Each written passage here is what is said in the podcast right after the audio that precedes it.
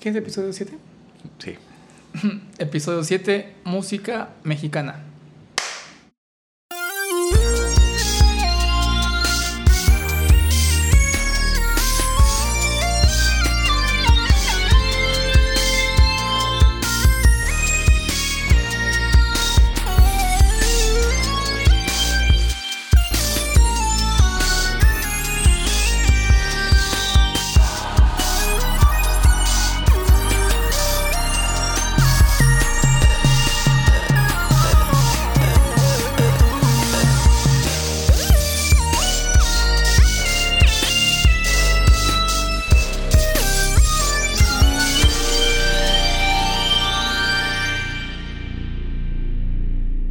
Bienvenidas y bienvenidos una vez más. Muchas gracias por acompañarnos eh, a Sebastián y a mí a este episodio nuevo, eh, esta segunda parte de la música mexicana. Y pues como la vez pasada, eh, al igual, más bien, al igual que la vez pasada, tenemos a nuestra super invitada, que puro invitado de calidad, de lujo aquí. Premium. Premium, a Jose, Jocelyn Toledano. Vázquez Toledano. es que no me dejas de terminar. Vázquez Toledano, no me dejó terminar. Eh, y bueno, en esta ocasión vamos a empezar hablando de, bueno, nos quedamos la última vez un poco picados con respecto a las, la música ya entrado, lo que ya conoceríamos como México, podríamos ya estar hablando ya propiamente de música. Casi llegando, ya casi llegando a esa etapa. A esa etapa. Entonces, ¿Cuál dirías tú? Voy a ir comenzando a calentar un poco la conversación, que es eh, el momento musicalmente hablando, eh, en donde ya podríamos hablar de la transición o cómo se hay esa transición entre la música de la, de la nueva, nueva, nueva hispana. Nueva España. A ya un México independiente. ¿Cómo está esta transición o qué sucede musicalmente? Bueno, pues de entrada muchas gracias por volverme a haber invitado a este programa. Y bueno, pues vamos a, vamos a continuar eh, qué sucede ¿no? después de la colonia, después de que pues ya tenemos un movimiento independentista ¿no? en 1810, termina el 27 de septiembre de 1821, pero realmente eh, la actividad musical no va a parar, o sea, realmente eh, eh, ha sido constante la producción musical.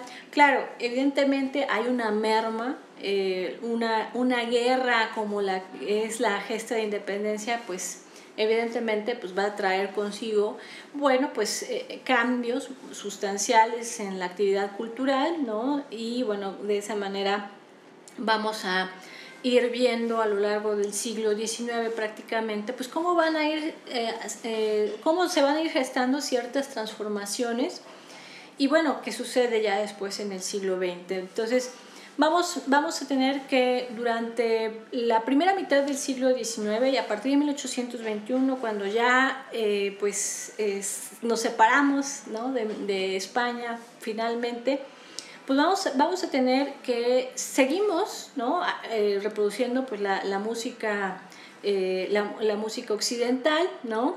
y eh, vamos a tener que la tonadilla escénica todavía sigue siendo popular. ¿no? Vamos a ir viendo, por ejemplo, aquí en las imágenes que les, les estoy presentando, bueno, pues como en los periódicos todavía vamos a encontrar eh, pues anuncios ¿no? de instrumentos musicales, la venta ¿no? de partituras también, ¿no? eso es muy importante. Y bueno, pues vamos a ir viendo que poco a poco se va a buscar en México una profesionalización de la música. ¿no? Entonces, vamos a tener varios intentos de sociedades filarmónicas, por ejemplo, que se van a ver consolidadas hasta la fundación del conservatorio en 1876. Porfirio Díaz eh, da este apoyo institucional, gubernamental, para que una, para pues, que una institución musical tenga ya eh, ese, ese lugar, que es el Conservatorio Nacional de Música, y bueno, posteriormente van a surgir otras escuelas. Eh, y, y, otras, eh, digamos que instituciones que van a ir fortaleciendo la actividad musical en México. Pero vamos a ir viendo que a lo largo del siglo XIX pues van a interactuar nuevamente elementos políticos, económicos, sociales que van a permear todas eh, las manifestaciones musicales. Aparece, por supuesto, la música de salón, que no puede faltar y que, bueno, pues va a ir de la mano con lo que también está sucediendo en Europa, ¿no? Y bueno, pues de esa manera también vamos a ir cambiando de paradigmas de cómo se va a concebir al, al, al músico eh, como un artista en este caso. Y bueno, pues vamos a, llegar al porfiriato, que pues el porfiriato es también una época donde hay, una, hay un apoyo eh, gubernamental muy, muy centrado en la proliferación de cierto tipo de obras, ¿no? Entonces, eh, si yo les contara, bueno, pues al, a la par de la música de salón tenemos también, eh, por ejemplo, eh, la ópera, ¿no? El desarrollo de la ópera, que bueno, pues el, el público mexicano eh, realmente va a ser un ávido consumidor de la ópera, ¿no? Entonces, tenemos varias compañías de, de, ópera, que la mayoría van a ser extranjeras, ¿no? Si vamos a tener algunos compositores mexicanos ya, como Zenobio Paneagua, que va a ser uno de los primeros compositores que van a, este, a componer, por ejemplo, Sonámbula, si no me recuerdo. Ah, no, este, no, es Catalina de Guisa. Catalina de Guisa es eh, la, la obra de Paneagua.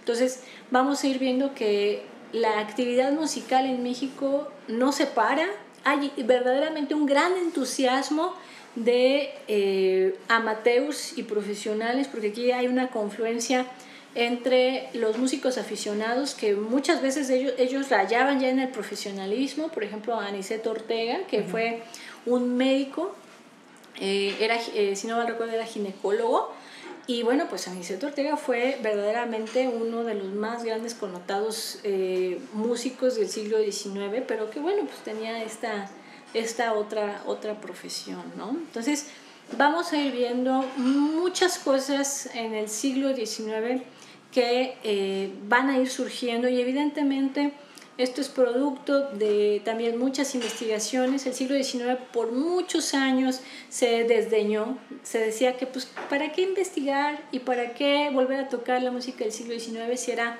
eh, una mala copia de, las, de la música de Europa, ¿no? Eso decían, eso decían algunos musicólogos en el siglo pasado, ¿no? Pero eh, desde hace como tres décadas, un poquito más de tres décadas para acá, pues tenemos que han surgido una innumerable eh, cantidad de investigaciones, eh, musicólogos que han puesto el ojo en, en, los repositorios documentales y han sacado a la luz pues em, obras que quedaron en el olvido y que hasta el día de hoy, bueno, pues están volviendo a tocar. Entonces, pues vamos a ir viendo que el siglo XIX fue un siglo súper movido, o sea, realmente podemos decir muchísimo del siglo XIX.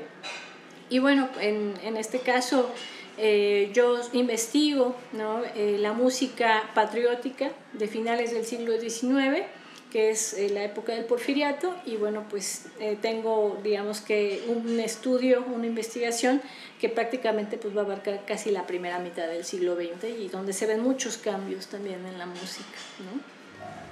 Ok, este, me, me nacen varias, este, varias dudas. Eh, primero que nada, hablaste de la música de salón, ¿no? ¿Qué, ¿Qué representa la música de salón para, para, esta, este, para este periodo ¿no? de, la historia en México, que, bueno, según tengo entendido, pues la música de salón es la que se usa en, estos bailes, ¿no? En, eh, eh, en, donde va la gente y, y, ponen este, toda esta música que es mucha es para piano, ¿no? Y, o me imagino que también para ensambles como más pequeños. Claro, bueno, la música de salón, eh, digamos que va a trasladarse precisamente, o sea, de un ámbito público eh, se va a trasladar precisamente a un ámbito privado, ¿no? Entonces, se van a empezar a hacer composiciones donde no se tengan que necesitar a muchos instrumentistas, ¿no? por ejemplo, los leads de Schubert, por ejemplo, eh, si tú eras un, eh, eras este, un pianista bien capacitado y también un, un cantante, pues que más o menos lo hacías, pues podías hacer las dos cosas, ¿no? Entonces, vamos, vamos a tener que eh, la música de salón pues se va a conferir a estos salones, por eso se llama de salón, a estos salones de casas acomodadas. También el piano, pues producto ya de pues un gran avance sobre el instrumento, ¿no? Estamos hablando de la segunda revolución industrial, ya donde muchos instrumentos, sobre todo los instrumentos de aliento metal, se ven beneficiados por la revolución industrial, ¿no? El saxofón, los trombones, todo esto se va a, a, ir, eh, digamos que detallando y, eh, ¿cómo decirlo? Pues se van a volver instrumentos que, que verdaderamente tienen, tienen una relación directa con, pues, con todos los avances tecnológicos que hay en la época, ¿no? Entonces, mismo Beethoven, ¿no? A inicios del siglo XIX, pues eh, en, sus, en sus sinfonías, pues va introduciendo los metales, ¿no? La, eh, vamos, eh, la novena sinfonía, pues es una, es una cosa que a muchos no les gustó, pero pues que Beethoven es el que, termi es el que realmente integra ¿no? A la, a la orquesta, como la orquesta, eh, ahora sí que la, la orquesta sinfónica que el día de hoy conocemos. Algo que me llama la atención ahorita que mencionaste este comentario de Beethoven, que sí justo eh, empieza a darle más importancia a las melodías, por ejemplo, creo que es en la tercera sinfonía donde empieza a tener un solo de un corno que, ah, ¿qué? ¿qué te pasa? Porque le estás dando el solo a ese, a ese cualquiera.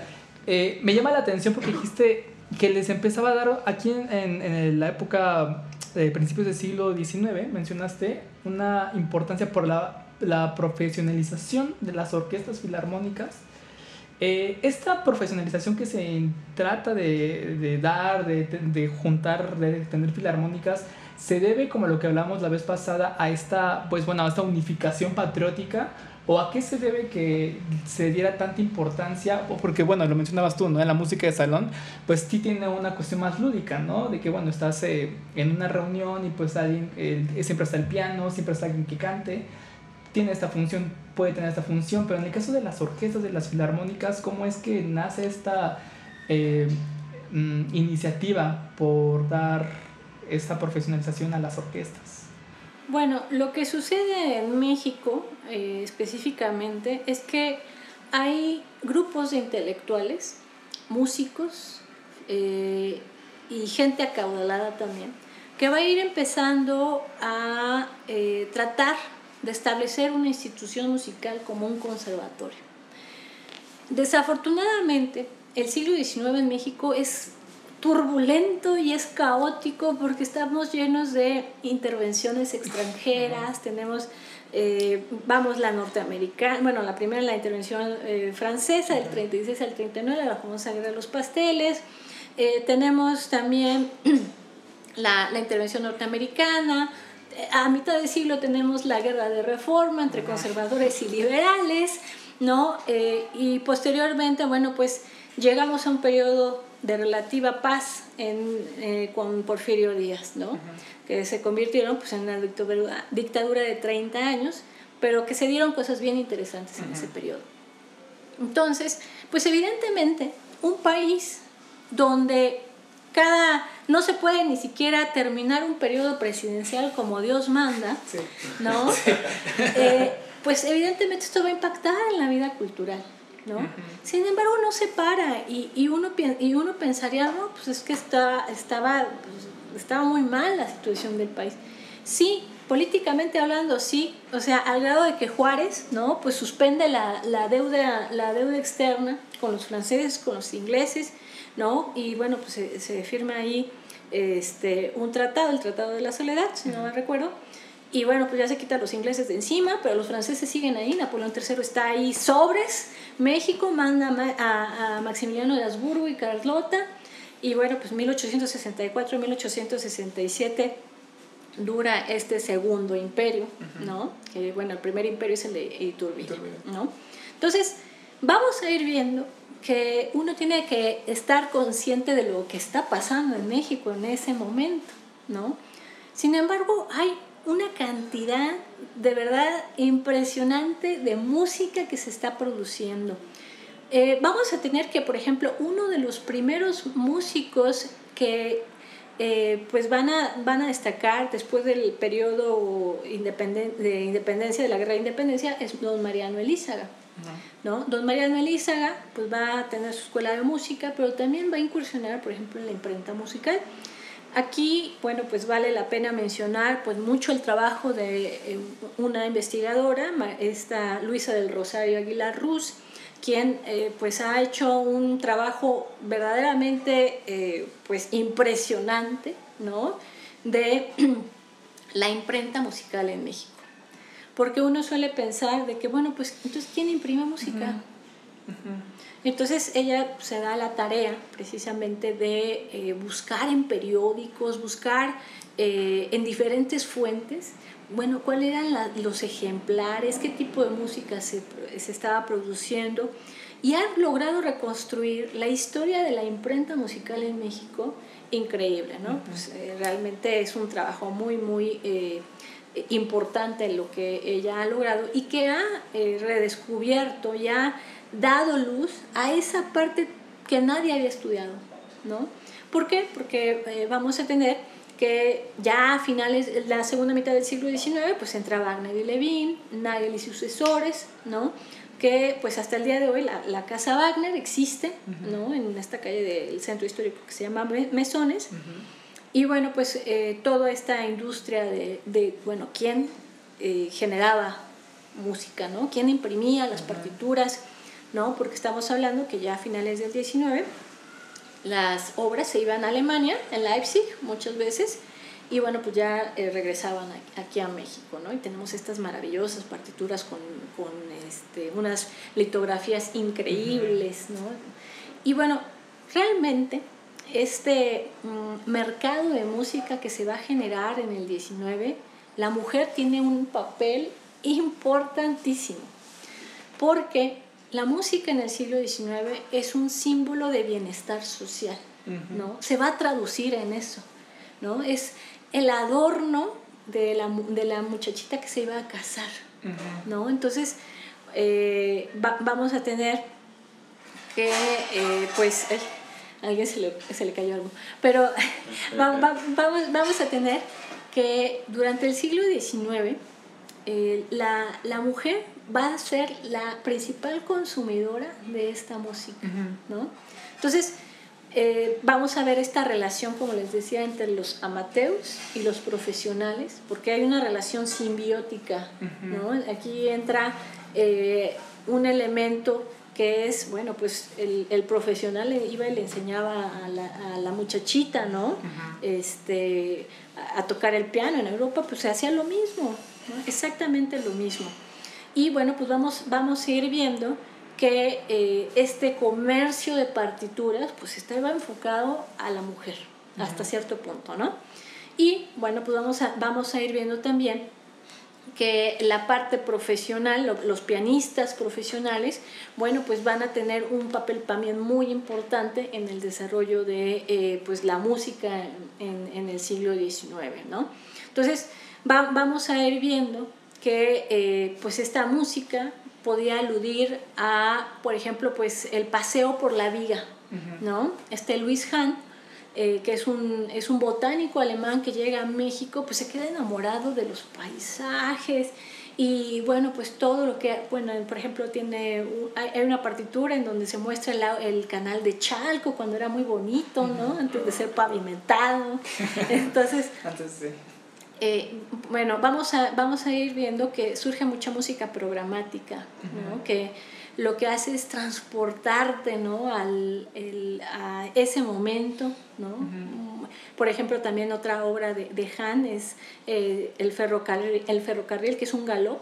¿no? Entonces, vamos a ir viendo que muchos de estos compositores están componiendo pues para evocar ciertas escenas, sentimientos, pero también era funcional la música de salón, porque pues eh, la gente la utilizaba pues para divertirse también, para bailar, ¿no? Entonces, pues la, la que amenazaba era la, la, señorita de la casa, ¿no? Entonces, esto es algo eh, muy importante, o sea, ¿qué significaba la música en la sociedad del siglo XIX, ¿no? Era bienestar, era, eran las buenas costumbres y que se debían perpetuar. No, nada más iba a hacer este comentario que se me hace muy interesante, que estamos hablando de mediados del siglo XIX. Todavía recuerdo que un maestro mío me comentaba que él empezó a hacer música porque su hermana empezó a tocar piano, porque era lo que las muchachitas bien hacían. O sea, hasta que, que bien se ha perpetuado, que aún continuamos teniendo esta... Que es cierto, ¿no? Eh, de aprender música de alguna manera sí te da cierta... Es, son personas, son solo con cierta estabilidad social puedes tener esta posibilidad. No sé qué vas a decir tú. Sí. Eh, me, me, llamó la atención un poco lo... Eh, retomando un poco, un poco antes de esto, lo de la ópera. Por ejemplo, eh, ¿qué, ¿qué, podríamos decir que, eh, que destacara dentro de la creación operística mexicana ¿no? en, en, estas épocas? Este, a lo mejor no sé qué temáticas llevaban las óperas o, o, o en, qué, en, qué, sentido, eh, por qué la ópera era como tenía esta importancia, porque es algo que o sea, no sé, cuando, hablamos de ópera, nunca jamás pensamos en ópera mexicana, ¿no? Sí, o sea, sí, o sea, siempre pensamos en la ópera italiana, en la ópera alemana, ¿no? A lo mejor algunas de algunos franceses, pero... Eh, no sé, ¿qué cara ¿nos podrías contar algo? ¿Algunas características de la, de la ópera de este tiempo? De los libretistas. Bueno, en realidad la ópera que se va a gestar en, el siglo XIX en México, pues es una ópera que tiene eh, pues este gusto por, eh, ahora sí que la ópera italiana. Donizetti, Verdi, ¿no? Son algunos, eh, son compositores que eran Rossini, por supuesto, eran súper, súper consumidos, ¿no? Entonces, era lo in en ese momento, pues ir a la ópera, ¿no? Y, de las, estas compañías extranjeras que también eran italianas. Y bueno, pues de esa manera eh, realmente tú estabas, tú estabas siguiendo eh, esa tendencia, ¿no? Entonces, al público mexicano le encantaban las óperas italianas. Pero también tenemos compositores eh, mexicanos, ¿no? En este caso, uno de los más, yo creo que más, el más recordado y bueno, a el, esta Aurea Maya ha hecho un trabajo también muy bueno con respecto a, a Hildegonda. ¿no? Hildegonda va a ser compuesta por Melesio Morales, es un compositor que vive entre el 1838 y 1908. Y bueno, pues vamos a tener que él hace esta ópera. Hay que recordar que el tema principal, o muchas veces el tema principal de estas óperas, porque estamos, estamos en pleno eh, romanticismo, ajá, eh, es el, el, tema medieval. Ah, Ajá, es el tema medieval. ¿no? Entonces, acuérdese que eh, todo esto eh, tiene mucho que ver con esta alusión ¿no? a estas leyendas, ¿no? que artúricas, por ejemplo. ¿no? Sí, claro. Entonces, Hildegonda se sitúa en la Edad Media. ¿no? Entonces, vamos a tener que él, estamos hablando del Segundo Imperio, ¿no? Estamos hablando que estamos en 1865, ¿no? en pleno Segundo Imperio. Y también hay que recordar que Maximiliano de Habsburgo no llega a hacerse amigo de los conservadores. Era, él era más liberal que los liberales de México. ¿no? Entonces, él intenta hacer migas, literalmente, pues con los liberales de México. Pues evidentemente los liberales de México dicen, oye, ni por aquí te puede pasar eso, ¿no? Entonces, vamos a tener que, eh, a pesar de estos problemas que hay, pues Maximiliano apoya muchísimo a, las artes, ¿no? Hace una comisión científica, ¿no? En donde las artes están contempladas. Y entonces, pues aquí surgen eh, figuras como Ángela Peralta, ¿no? Melesio Morales, Tomás León, que era como el pianista eh, de Maximiliano, ¿no? Y bueno, pues Hildegonda trata de ser puesta en escena con la compañía de Aníbal Leviaki, ¿no? Y en esta imagen que yo les muestro de este periódico que se llama La Orquesta, que, bueno, pues habla de esta mofa que hay entre Aníbal Leviaki, que es el que, el que, el que es de mayor altura, ¿no? Y pues eh, Morales que trae su, su, libreto debajo del brazo y eh, Viaki se burla de él porque le, le, primero le pregunta Viaki a Melesio, dice, ¿a qué raza pertenecéis caballero? Y Melesio Morales dice, a la de los pobres diablos, señor, soy mexicano, ¿no?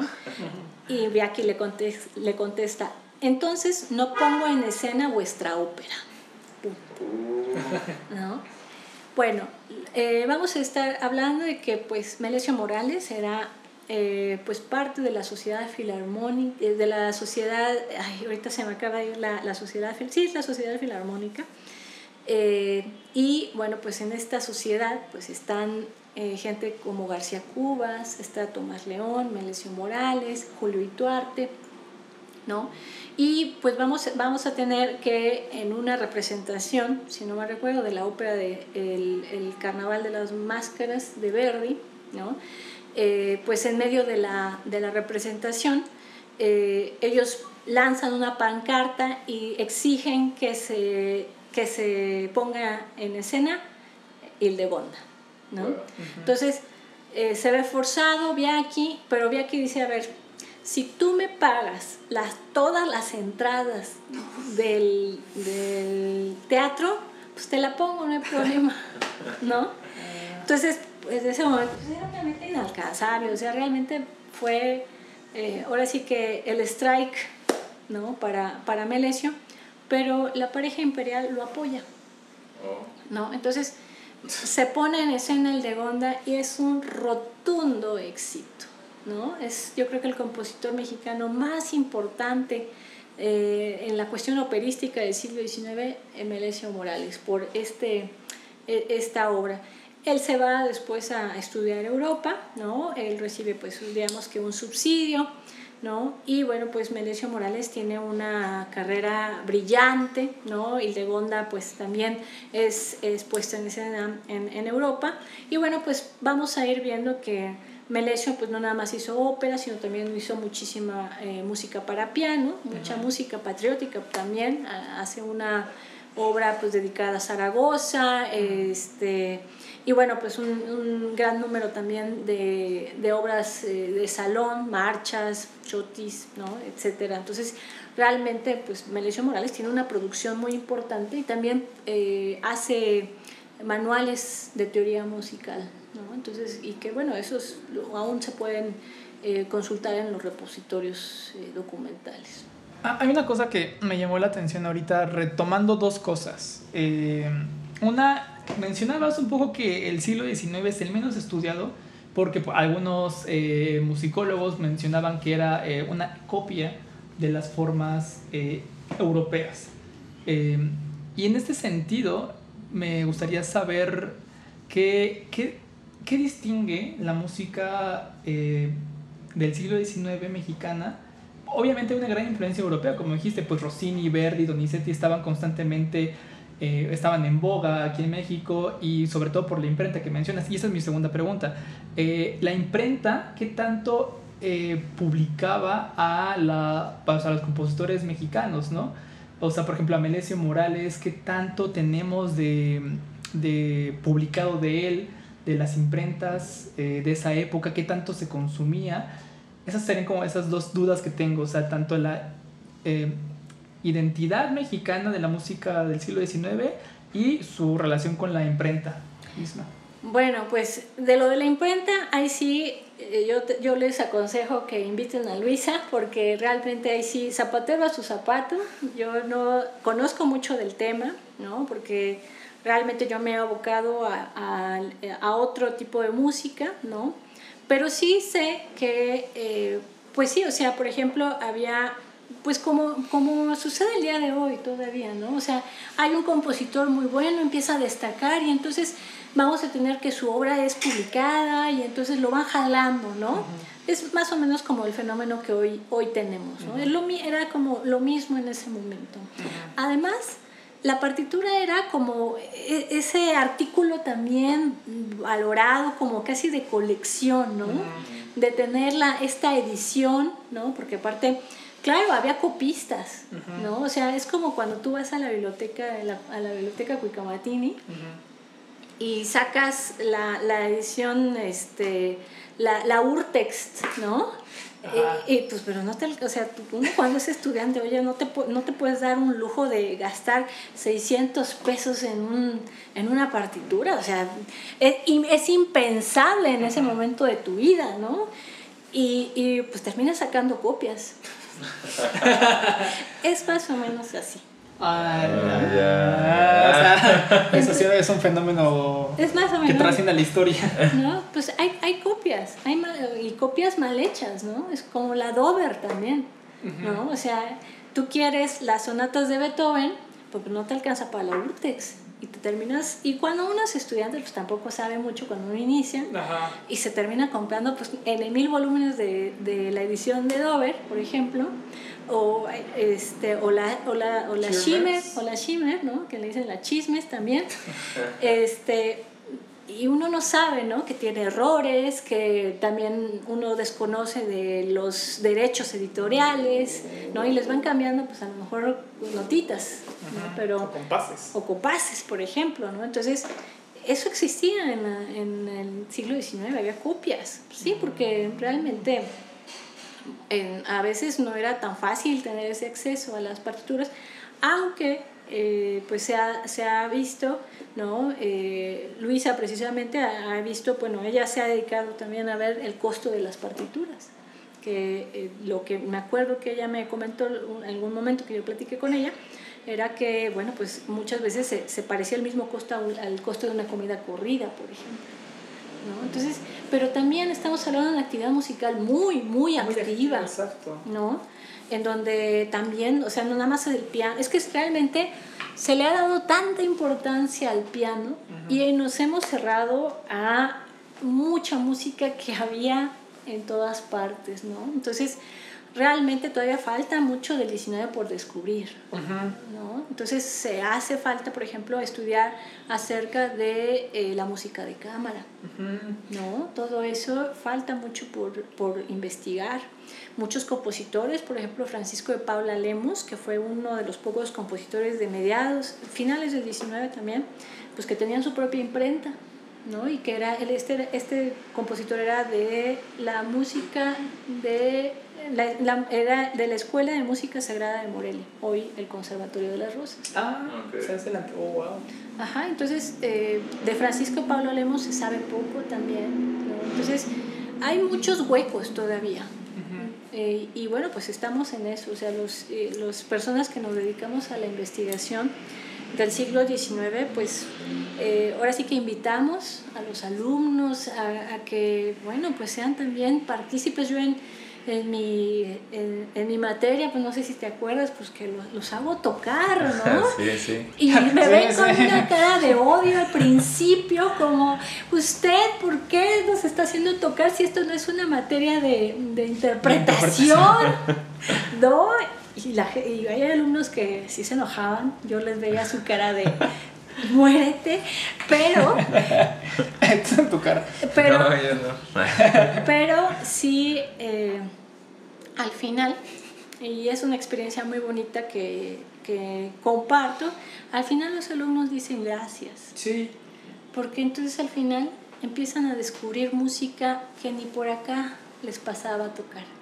Y empiezan a hacer arreglos, ¿no? Porque... Eh, bueno, en este caso, pues yo de, mis, de las partituras que he logrado recopilar en archivos, ¿no? Y, eh, lo, lo, que le he sacado copias, por ejemplo, pues yo se las doy y hagan arreglos, ¿no? Entonces, se dan cuenta que eh, el tocar este tipo de música, pues pueden hacer, uy, en mil conciertos, programas, y al final quedan muy, muy, muy contentos, ¿no? Al principio sí es como el encontronazo de por qué en historia tengo que tocar si tengo un montón de carga con el instrumento. Sí. Pero al final dicen, oye, eso está padre, ¿no? no, es que es algo que, que siempre escuchamos, ¿no? El, bueno, es que tengo que tocar la Waldstein de, de Beethoven o tengo que tocar tal sonata de Mozart. Y algo que, que mencionas que se me hace súper, súper importante eh, para todos los que nos escuchan en este momento eh, creo que es muy importante el retomar o el seguir esta investigación y tocarlo, o sea, darle nuevamente vida a la música que fue escrita en su momento, porque es mm, creo que tiene quizá algo que ver más con nosotros esa música porque es parte de la historia que vivimos, que sí, eh, Mozart, Beethoven, eh, Haydn, creo que hace sentido, hace más sentido cuando tocas algo que fue creado o fue compuesto eh, donde tú vives. No sé, esa es mi impresión. O sea, el tomar estas, no quiero sonar tan romántico en ese sentido, pero el tocar o el conocer la música que existió, que fue compuesta y que se, ha sido olvidada, es como una labor importante que deberíamos de tener al menos los, los músicos en ese aspecto de los intérpretes. Y creo, bueno, y algo que mencionabas es que me, también me llamó la atención es que hablas mucho del piano, ¿no? Y sí, uno, al menos en la, en la escuela, tiene que tocar un repertorio de piano. Y casi siempre todo el repertorio de piano se oscila en dos, en Manuel M. Ponce y en Ricardo Castro. Es como esos dos siempre están ahí, muy recientemente este Pomar, pero siempre es como que rondan en estos, ¿no? Y cuando mencionas esto, bueno, pues hay tanto que no está explotado todavía y que está visto como, ah, bueno, la copia de, ¿no? Sí, además es, es bonito, bueno, a mí me tocó esa experiencia de tocar en, en el, eh, en, en el concierto final de la clase eh, y pues de las hojas que yo elegí eh, eran unas especies de arreglos sobre canciones precisamente populares mexicanas que yo me imagino que eran famosas en el siglo XVIII. Que se... Siglo XIX, los famosos aires nacionales. Aires nacionales. O las popurristas. Sí, sí, sí. Eh, así la portada decía justamente eso. ¿Aires nacionales? ah, vamos a demandar a Aquiles. Saludos al Aquiles. Saludos a Aquiles. No creo que nos escuche, pero pero bueno, y yo precisamente hice unos arreglos de, de canciones que venían ahí. Uno que era un son, otro que era la una versión de Adelita y una versión de La Cucaracha. Entonces era, para mí fue, fue pues padre porque también uno escucha La Cucaracha y así, pero ya tenemos una, una cucaracha muy, este, ya muy pasada, muchas versiones, ¿no? Entonces yo es, me llamó la atención de, de esa versión porque era una versión como viejita y estaba precisamente en tres cuartos, porque muchas veces la encuentras en cuatro cuartos. Entonces, es padre como redescubrir música que ya conoces, pero con esa, con esa perspectiva, ¿no? De que es de partituras de una reglista de hace ciento y tantos años, ¿no? Entonces, es, me parece una experiencia chida. Bueno, esto parte también de lo que estaba, estaba pasando, por ejemplo, en Europa. ¿No? Las famosas mazurcas de Chopin, por ejemplo, ¿no? Eh, todo, todo, lo que está sucediendo también en Europa tiene reverberancia en México. Entonces, por ejemplo, eh, esta música con melodías populares hasta cierto punto, pues las, eh, los músicos mexicanos también las van a ir integrando a estas como especies de popurrís, ¿no? estos aires nacionales, en donde pues precisamente uno de los, eh, pues yo creo que uno de los más, eh, digamos que famosos, eh, es esta pieza de Ecos de México de Julio Ituarte, ¿no? En donde tenemos la portada llena de esta vegetación, ¿no? Del, del centro, estamos con los, por ejemplo, hay nopales, hay cactus, hay estos maíes en la portada. Es una portada bellísima. Si uno la, la ve en, en, físico, bueno, te quedas anonadado con la portada, ¿no? Y bueno, Julio Arte, eh, o también se hacía llamar a sí mismo como Jules et ton art, Jules y su arte en, ah, en, francés, porque también eh. Eh, vamos, vamos a tener que la sociedad porfiriana pues es una sociedad afrancesada. Sí, exacto. ¿No? Entonces, mm, en esta obra que bueno, a mí me encanta la versión de, de Silvia Navarrete, una gran pianista que eh, se ha dedicado también al rescate del siglo XIX y que bueno, pues eh, Julio Ituarte realmente es lo que yo les digo a mis alumnos, es digno de tocarse en un examen profesional, o sea, la dificultad técnica de sus obras es increíble, de verdad, o sea, y, y, y mucha, mucha gente, muchos musicólogos, les digo, pues eh, a, a mediados del, del, siglo pasado, ¿no? Decían, no, pues es que para qué estudiar esta música. Y no, para nada, o sea, yo que la he estudiado, te empiezas a encontrar cosas como por ejemplo, bueno, pues que van insertando, por ejemplo, en música militar o en música, eh, que, por ejemplo, las marchas. Las marchas lo que hacen muchas veces es insertar motivos rítmico-melódicos eh, de toques militares que se utilizan en el ejército. ¿no? Entonces, eso hace que acentúes tú más el carácter marcial de la obra. ¿no? Pero también te vas dando cuenta ah, en el análisis de este tipo de obras que eh, sí había una carencia en la preparación de los músicos. ¿Por qué? Porque pasabas de la sección A a la sección B sin un puente muy correcto. O sea, eh, de repente veías que nada más hacían una escala ascendente y ¡pum! ya llegaban a, ya pasaban a otra, a otra tonalidad, ¿no? Entonces dices, espérate, pues la, tienes que preparar, ¿no? Y, y, de esa manera pues encuentras muchísimas eh, cositas de ese tipo.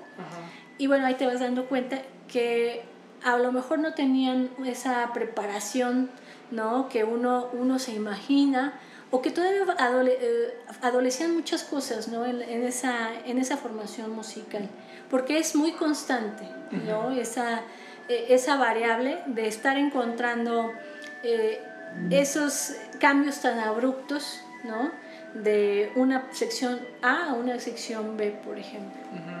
Y entonces, bueno, me llama mucho la atención eh, el hecho de lo que mencionas de estas, bueno, que esas carencias que empiezan, que obviamente tienen eh, estos compositores en, este, en esta época. Eh, cuando ya no entramos, digamos, estamos en el porfiriato, ¿no? Cuando vamos entrando ya hacia el final del porfiriato hacia la revolución, ¿cómo impacta musicalmente tanto a la educación como a la vida pública musical el hecho de, bueno, de la revolución? Bueno, eh, eh, ya cuando iniciamos la Revolución Mexicana, en 1910, evidentemente sí hay un cambio brutal también, eh, bueno, pues en muchos aspectos de la vida, ¿no? sobre todo en aquellas ciudades donde la Revolución Mexicana se hizo sentir muy fuerte, ¿no? Hay que recordar que la revolución realmente inicia en el extremo norte del país, en Ciudad Juárez, ¿no? Eh, y bueno, pues vamos, vamos a tener que eh, hay partes del país que, por ejemplo, en el sur, pues no va a tener eh, este efecto como lo tiene, por ejemplo, aquí en la ciudad o en Morelos, por ejemplo, ¿no? Y bueno, pues vamos a, a, ir viendo que la actividad musical igual no se para. A pesar de que tenemos una guerra civil en, en México, ¿no? vamos a ver que sigue habiendo publicaciones, eh, sigue habiendo estas, por ejemplo, obras dedicadas a caudillos, los corridos, por supuesto, que eran un elemento fundamental en esta época, porque era la manera de ir dando noticias de pueblo en pueblo y también pues para ganar adeptos, ¿no? O sea, eh, eh, corridos de Villa, Zapata, por supuesto, hay muchísimos, ¿no? del mismo Carranza, por ejemplo. Entonces, todas estas manifestaciones musicales pues se, van a ir se van a ir dando a lo largo de la Revolución Mexicana y bueno, pues también podemos ir viendo cómo artistas que eran, eran apoyados en el porfiriato se van del país. ¿no? Eh, Vicente Mañas Orihuel, por ejemplo, eh, Julián Carrillo, ¿no? Que pues Victoriano Huerta le ofrece un curul eh, en la Cámara de Diputados y bueno, pues cuando llega Carranza y, y gana, se hace la alianza eh, entre Carranza, Villa, Zapata, ¿no? Eh, y ganan con el plan de Guadalupe, pues Julián Carrillo dice patitas para afuera porque aquí me van a, me van a perseguir. Y, de hecho, y dicho y hecho, ¿no? Porque Carranza empieza a perseguir a mucha gente, ¿no? Eh, que, que ayudó a Victoriano Huerta. ¿No? Acuérdense que Victoriano Huerta fue el que manda matar, ¿no? hace el, famoso cuartelazo, ¿no? que asesina a Madero ¿no? y a Pino Suárez. Y bueno, pues eh, va a ser el, traidor y va a establecer este gobierno como de 13 meses. Y bueno, pues eh, también Manuel M. Ponce, eh, Manuel M. Ponce pues también recibe pues hay un subsidio en la época huertista y lo que sucede es que también se va del país al momento en que Carranza eh, eh, pues sube, ¿no? Miguel Lerdo de Tejado, gran compositor del Porfiriato, también huye. Entonces hay una desbandada tremenda de los grandes compositores del, de finales del 19, pues porque realmente la, la, las facciones políticas a donde pues ellos se habían ido, pues no eran las mejores, ¿no? Y de esa manera comenzamos a ver en este periodo, la, digamos que eh, músicos que no, digamos que no figuraban en el porfiriato y que empiezan a figurar en esta época, ¿no? Entonces es bien interesante cómo hay un cambio, ¿no? En, el sentido de que la gente más connotada o músicos connotados terminan yéndose. Melino, Melino Presa es otro que desaparece, desaparece eh, en la revolución y reaparece después de la revolución, ¿no?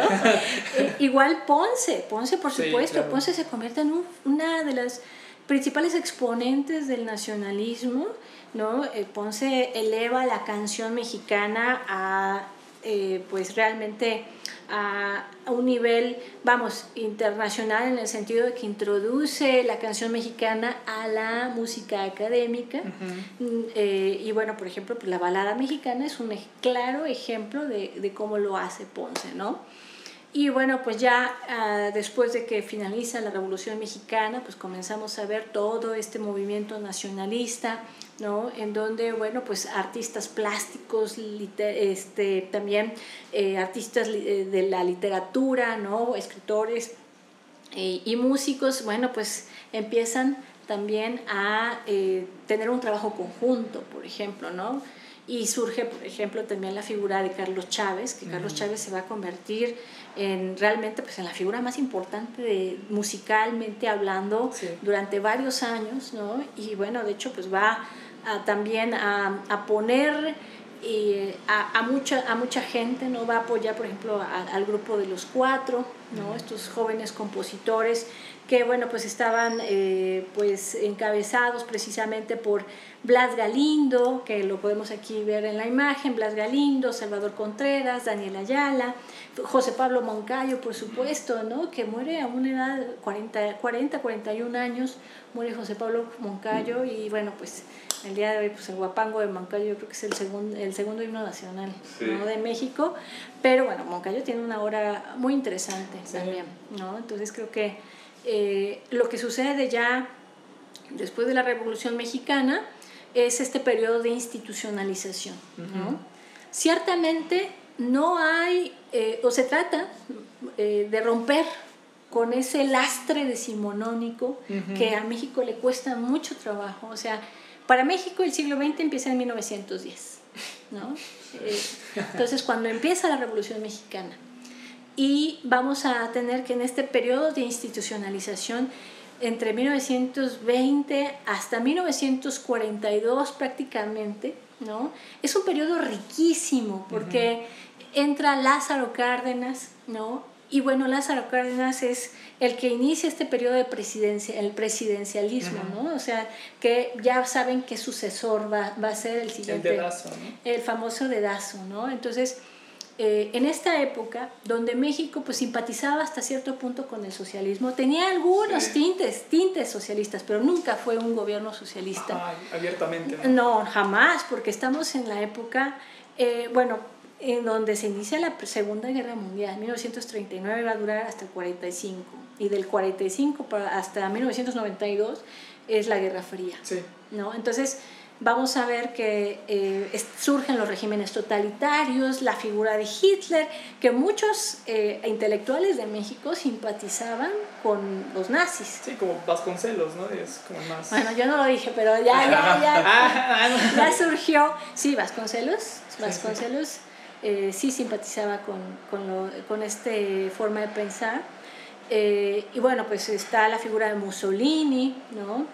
Stalin ya está en el poder, ¿no? Entonces, vamos a ver que en México hay una actividad increíble porque surge la LEAR, la Liga de Escritores y Artistas Revolucionarios, en donde participa Pomar, donde participa el mismo Silvestre Revueltas, ¿no? Y eh, vamos a ir viendo que es esta efervescencia política que hay en México y donde los artistas también se vuelcan a la composición de música socialista, de tintes socialistas, ¿no? Y bueno, es un punto también, y esta es una, esta es una partitura que les quiero yo mostrar que realmente mm, es inédita, bueno, esto es parte de mi, investigación eh, doctoral, en donde se puede ver precisamente esa alianza entre corpora grandes corporaciones, o sea, el, la corporación militar, ¿no? la, la obrera y la eh, campesina. ¿no? Entonces, lo que hace Cárdenas en este caso es dividir al país en eh, grandes grupos, ¿no? Y de esa manera, pues, manejar, ¿no? O sea, se crean los grandes sindicatos, la Comisión Nacional Campesina, por ejemplo, ¿no? Eh, también vamos a tener la CROM, ¿no? Eh, también el sector popular donde entran los profesionistas, artistas, y entonces de esa manera se segmenta el país. Y entonces Cárdenas, muy inteligentemente, crea esta política de masas, ¿no? En donde hay un acercamiento con el pueblo, ¿no? Todavía pues nuestros abuelos, ¿no? que yo me acuerdo que mi abuela me, me contaba del periodo cardenista, en donde, bueno, pues veían a Cárdenas pues con este acercamiento al pueblo, la expropiación petrolera, y bueno, todo eso tiene un eco en la música porque empieza a haber corridos del petróleo, ¿no? Eh, corridos eh, en donde eh, se hable acerca de las cuestiones políticas del país, ¿no? Entonces estamos viendo cómo los artistas están interactuando con la política de una manera muy activa, ¿no? Al grado de que, bueno, pues por ejemplo, cuando tenemos la, la Guerra Civil Española del 36 al 39, pues cómo también México se involucra eh, al recibir ¿no? Eh, estos buques eh, con refugiados españoles, ¿no? Y bueno, el mismo Silvestre Revueltas, por ejemplo, pues se va a España en medio de la guerra civil, ¿no? Toca, no? toca un par de sus piezas en, en Valencia, si no mal recuerdo. Y bueno, pues Revueltas es el vivo ejemplo del músico del músico revolucionario, ¿no? que pues tiene un antagonismo con el mismo Chávez al mismo tiempo, ¿no? pero Chávez ve en Revueltas pues que es un compositor muy, muy capaz, ¿no? de gran envergadura, y bueno, pues vamos a tener que, bueno, Revueltas muere muy joven. Igual 41, ¿no? 41 años, ¿no? Eh, y bueno, pues vamos a también ver que tiene una participación muy destacada en, en las películas, ¿no? Ah, Redes, por ejemplo. Eh, la noche la noche maya la noche de los mayas que posteriormente se va a convertir en una suite no eh, vámonos con Pancho Villa, donde pues el mismo Revuelta sale en esta película, ¿no? Como Exactamente, sale tocando el piano. Y bueno, pues es el primer compositor que incursiona en el cine, eh, Silvestre Revueltas. A mí me gusta mucho Silvestre Revueltas, porque es un compositor que de verdad que no se deja vencer ante la adversidad y, y, de verdad que eh, propone cosas nuevas, ¿no? Ante el nacionalismo imperante que va jalando este Carlos Chávez, ¿no? Con la, eh, pues obviamente pues la Sinfonía India, la Obertura Republicana también, ¿no? Este, caballos de vapor, por supuesto, y bueno, pues también hay una evolución de Carlos Chávez, ¿no? Porque pues también el nacionalismo se muere prácticamente con la muerte de Moncayo, ¿no? Cuando Moncayo muere prácticamente ya vamos a ir entrando a que México pues va a voltear a ver a las vanguardias, ¿no? a la segunda escuela de Viena. ¿no? Entonces vamos a ver ya en la segunda mitad del siglo XX en México pues eh, el uso del, por ejemplo, dodecafonismo, Julián Carrillo también, bueno, Julián Carrillo un poquito antes, pero el microtonalismo, por ejemplo, el, dodeca, el dodecafonismo, este, y bueno, pues realmente Vamos a ir viendo nuevas propuestas ya en la segunda parte del siglo XX. Y bueno, eh, ya eh, compositores eh, ya que nacen a partir, me acuerdo muy bien de esta exposición que hizo Sebastián en, en la clase, muy buena. Bueno, pues compositores como, por ejemplo, el Mario Lavista, ¿no? que aquí podemos entrar un poquito al tema de la ópera en México en el siglo XX. Sí, sí, por favor.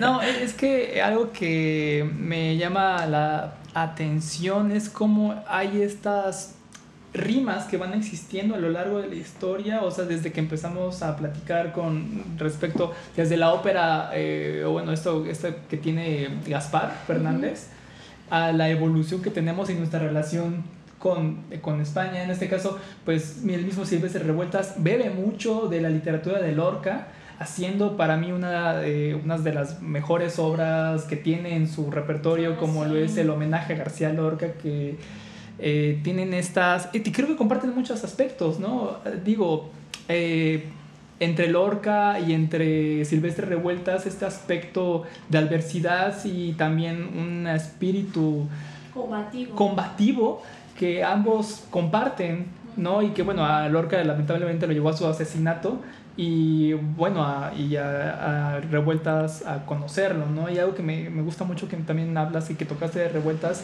y del nacionalismo es cómo estas diferencias entre Carlos Chávez y su Sinfonía India, que es una especie de nacionalismo, pero que también no es que revueltas tiene un nacionalismo eh, real desde mi perspectiva, o sea, real en el sentido de que música de feria, que toma elementos sonoros de las, de las ferias y lo, trans, lo traslada a este cuarteto. Es como, bueno, esto es, este aspecto que no es algo que suene bien, no, es como algo que quiero que para los estadounidenses que vengan y escuchen, miren aquí la sinfonía india y los indios y bla, bla, bla. Y Revueltas es más crudo en ese aspecto. Revueltas no se asimila a sí mismo como nacionalista. Exacto, o sea, Él lo dice públicamente. O sea, yo no soy nacionalista. ¿no? Yo lo que voy a retratar con mi música, esta obra que se llama Esquinas, eh, lo, que voy a, lo que voy a hacer es retratar el bullicio del pueblo, del, del, bullicio que se escucha, así como escuchamos el del fierro viejo, el del agua, el organillero, y que salimos a la calle y tenemos un mar de de sonidos que eh, también esto tiene mucho que ver pues con la identidad, ¿no? La identidad nacional. Eh, de, bueno, pues el fierro viejo jamás lo vas a escuchar en, en Alemania, ¿no? o en Estados Unidos. No, o sea, los, los, multarían inmediatamente, ¿no? Si tu perro ladra mucho también te multan. Entonces, eh, vamos a ver que Revueltas dice, ah, pues es que yo lo que estoy retratando es lo que hay aquí afuera. O sea, no hay, pero si no le gusta a la gente, bueno, pues ahí sí ya no, ya no, eh, ya no es mi problema hasta cierto punto. Pero sí, o sea, lo que trata de hacer revueltas es algo diferente, proponer cosas diferentes. Lo que está haciendo Chávez es ir eh, de la mano con un discurso histórico del gobierno también que está diciendo, a ver, te doy dinero y vas a hacer este... Está Diego Rivera, por ejemplo, Orozco, Siqueiros, y están pintando palacios eh, municipales, el Palacio Nacional, ¿no? el Hospicio Cabañas, por ejemplo, en Guadalajara, este Orozco, ¿no? Y, y bueno, pues están en un, en un discurso nacionalista de, a ver, vamos a combinar hasta cierto punto el discurso histórico junto con elementos de la vida cotidiana. Eh, Vasconcelos está con esta idea de la raza cósmica, ¿no? Eh, con el mestizo, la idea del mestizo. Y también estamos hablando de que es un discurso hasta cierto punto falso, porque ¿qué sucede con, las, con los pueblos indígenas? Bueno, pues dicen, no, no, no, a ver, los pueblos indígenas pues van a eh, integrarse ¿no? a la cultura mestiza. Pero entonces entramos a la misma disyuntiva que se tiene en el porfiriato, ¿no? Negar a las poblaciones indígenas, decirles, a ver, intégrense porque si no, no están aquí, ¿no? Y entonces no se acepta esa pluriculturalidad que hay, esa diversidad cultural que el día de hoy sigue habiendo en México y que el día de hoy siguen esos pueblos eh, indígenas marginados, ¿no? Pues, ¿Quiénes tienen los índices de pobreza más altos? Ellos. Hay muchos estudios que Federico Navarrete ha hecho y que la verdad vale la pena leerlo. Es este historiador del Instituto de Investigaciones Históricas que ha dedicado muchos años de su vida a hablar acerca de la discriminación de México y él habla acerca de cómo era ser indígena desde el siglo XIX, ¿no? ¿Qué era ser indígena en el siglo XX?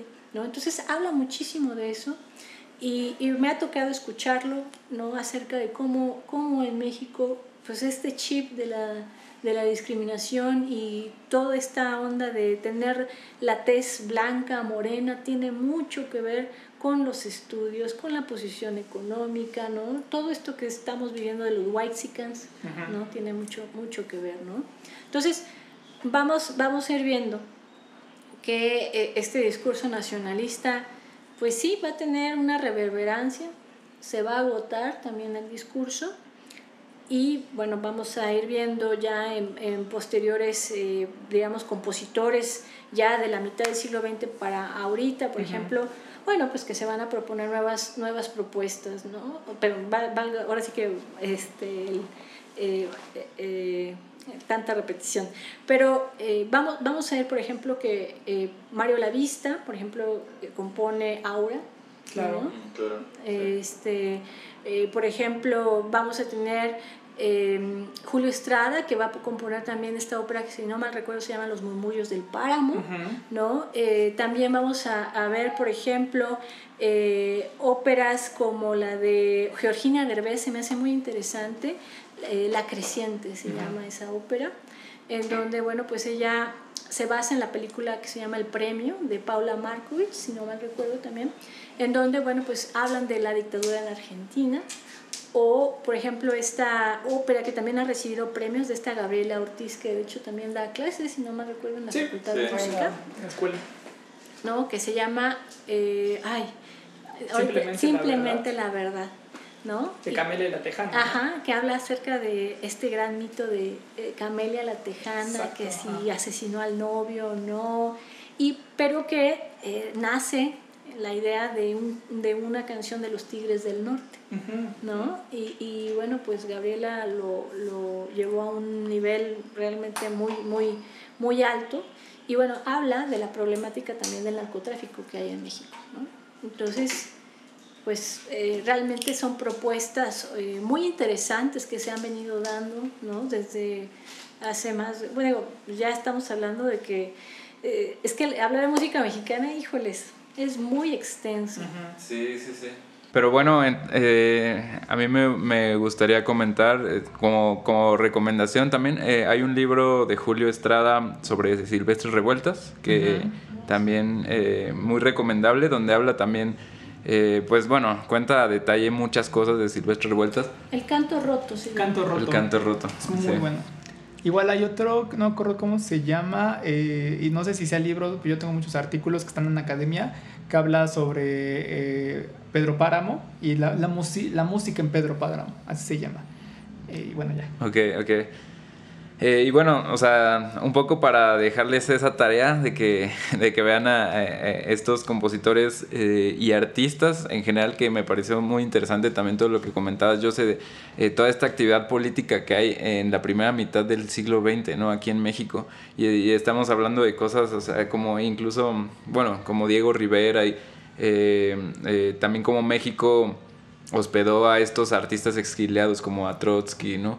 Este entonces, es, es, una historia, es un pedazo de historia realmente interesante y que, que deriva en todo este gran arte que, que, que, hoy podemos ver, digo, independientemente de toda la pelea que hay entre Silvestre Revueltas y Carlos Chávez. eh, los dos pues vale la, valen la pena ser escuchados y también este, todos los artistas eh, como, como estos este, muralistas, ¿no? Este, Diego Rivera, Clemente Orozco, eh, o, u otros artistas como Tamayo, eh, que, que, son artistas mexicanos que, que, hoy en día, o sea, nosotros eh, heredamos este, casi que de una manera muy cercana lo que ellos, este, lo que ellos hicieron, ¿no? Y es parte de, de la creación de hoy en día, justo como comentábamos con lo de le cambié la Tejana de, de, de Gabriel Ortiz eh, o Aura de, de La Vista, que es, es pura inspiración de, de, cultura mexicana como, como la canción de los Tigres del Norte o como la obra que es de Carlos Fuentes, ¿no? Ahí está Aura. Eh, entonces es, es, muy, muy interesante porque es cómo, cómo nos, nos vamos este, compartiendo eh, todas, esta, todas estas diferentes influencias que hay dentro de nuestro ambiente artístico. que tenemos aquí mismo en México. Eh, bueno, yo les recomiendo mucho eh, que, que chequen a todos estos artistas que se han mencionado, que valen muchísimo la pena. Gaby, Ortiz, este, Mario Lavista, son, son compositores que, que, aún están vivos, ¿no? Entonces eso es también algo de valorarse porque están haciendo pues cosas importantes, ¿no? Pueden ir a sus casas y hablar con ellos. no creo. Les mando un correo y ya. Sí, algo que me, de lo que acabas de decir hace unos segundos es con respecto a, a la vinculación que existe o, o, que empieza a existir, porque no es muy reciente. O sea, esto de Camila la Tejana creo que en qué año fue, fue apenas hace unos menos de 10 años, ¿no? Creo, creo en 2011 o 2012. Ahora 10 de los 80 más o menos. La de Murmullos en el Páramo, creo que también tendrá, no tendrá ni 30 años y que se tocó... No, Se tocó creo que solamente una vez, eh, bueno, en Japón y aquí en, en la NESA. Pero a, a, lo que voy es esta, que gracias a esta remembranza o eh, esta, ¿cómo llamarlo? Eh, pues búsqueda nuevamente hacia una historia, hacia un pasado, se genera una identidad, como lo hemos estado platicando últimamente, y esta identidad es lo que va generando por sí mismo otra nueva especie de estéticas o esta nueva especie de propuestas musicales, como lo mencionabas con Silvestre Revueltas, que bueno, ya ahorita no es novedad que alguien haga una rola con el canto de, bueno, con el de Fierro Viejo, ¿no? Ya es algo pues que ya se hizo en su momento, no es que vaya a revolucionar nuevamente, pero creo que lo importante es entendernos en esta realidad que vivimos y comprender la historia de la cual venimos. Y pues, pues creo que como lo que decías Dios es muy importante eh, pues tanto no solamente retomar o investigar sino pues que la investigación en especial en la música me parece que no solamente es a raíz de pues la eh, escribir artículos sino la interpretación de la música porque son pues más de 300 años. En principio, pues, nuevo hispano, pues todo lo que hemos hablado, que sé grabaciones, pero pues todavía no hay las suficientes, el siglo XIX, siglo XX, y pues lo, lo que se está haciendo hoy en estos momentos, ¿no? Eh, pues creo que apenas eh, pues hay óperas muy recientes que están haciendo, entonces creo que eso es importante, ¿no? De no solamente la investigación, sino la, la propuesta para la interpretación y para la creación de nuevas obras y nuevas propuestas. Bueno, esta ópera de Gabriela Ortiz, únicamente la verdad, ¿no? 2008 es cuando se compone, ya, bueno, se estrena, perdón. Y bueno, pues vamos a, vamos a ir viendo que realmente eh, la historia de la música se compone específicamente pues de la participación de músicos, intérpretes, investigadores, que realmente pues es una labor conjunta, ¿no? Y bueno, pues el día de hoy eh, esto pues es un mensaje para las jóvenes generaciones de músicos que ya están pues por salir o que acaban de salir o se están formando, es que de verdad es importante su participación, no solamente interpretar música del pasado, sino también, interpretar música del presente, ¿no? Algo que siempre tenemos que tener muy, muy conscientes es que lo, uno es un sujeto histórico y uno tiene reverberancia a nivel social eh, la pandemia nos ha enseñado muchísimo eso porque las acciones individuales afectan al grupo, ¿no? Al, grupo social, a la comunidad en la que estamos insertos. Yo creo que más que hoy podemos entender que eh, nuestra participación, nuestro actuar, ¿no? De manera responsable, utilizando el cubrebocas, yendo a vacunarte, ¿no? Eh, utilizar la sana distancia, pues vamos a, vamos a tener que tiene un efecto. Yo creo que hoy más que nunca eh, empezamos a ver que nuestro actuar tiene una repercusión eh, directa, ¿no? Y eso se puede transfigurar a la música, ya que, bueno, pues el hecho de interpretar, investigar, componer, tiene un eco en la historia de la música y es algo que todos construimos. Entonces, es súper importante ¿no? nuestra participación como investigadores, como educadores, como compositores, intérpretes, tener esta conciencia de que contribuimos a la historia de la música mal que bien todos nosotros. Y creo que eso es algo que todos los alumnos de música y todos los, eh, ahora sí que todos los que estamos inviscuidos en todo este ambiente musical, pues tenemos que siempre tener presente. Bueno, con, e, con este eh, bello mensaje, realmente, eh, pues con esto vamos cerrando el segundo episodio sobre música mexicana. Este, realmente, pues como dijo la maestra Jose, como dijo Jose, pues somos parte de la historia y pues la verdad que, que, gusto eh, poder aprender de todo esto. Eh, pues muchísimas gracias, Jose, por acompañarnos. Muchísimas gracias, de verdad. Gracias por la invitación y bueno, pues ojalá les haya gustado esta breve charla. Así como a nosotros, a nosotros nos encantó. Este... Sí, es más, son como clases para nosotros. O sea, es una, es, una trampa para realmente tener clases personalizadas con ustedes. Eh, porque en realidad es, aprendemos bastante. Algo que le mencionaba a, Sebastián y a todos fuera de cámaras es que de cuando iniciamos el proyecto hablando de lo que es la música, eh, espero que al final, en un año, por ejemplo, vea ese episodio y me dé pena ajena por lo tanto que ya haya aprendido con todos los invitados. Y bueno, yo nada más quería decir algo, nada más quería recomendar dos eh, compositoras, que ya que estamos hablando de eso, Hilda Paredes, y tiene una ópera con respecto a las eh, mujeres en la frontera, y Diana Circe, que ahorita me parece que vive en Múnich, eh, tiene también una ópera transdisciplinaria con elementos de la música mexicana, pero bueno, eso nada más quería decirlo, búsquenlas y... Y Ebert Vázquez ah, tiene una ópera que se llama Bufadero que ah, está, muy buena, muy buena.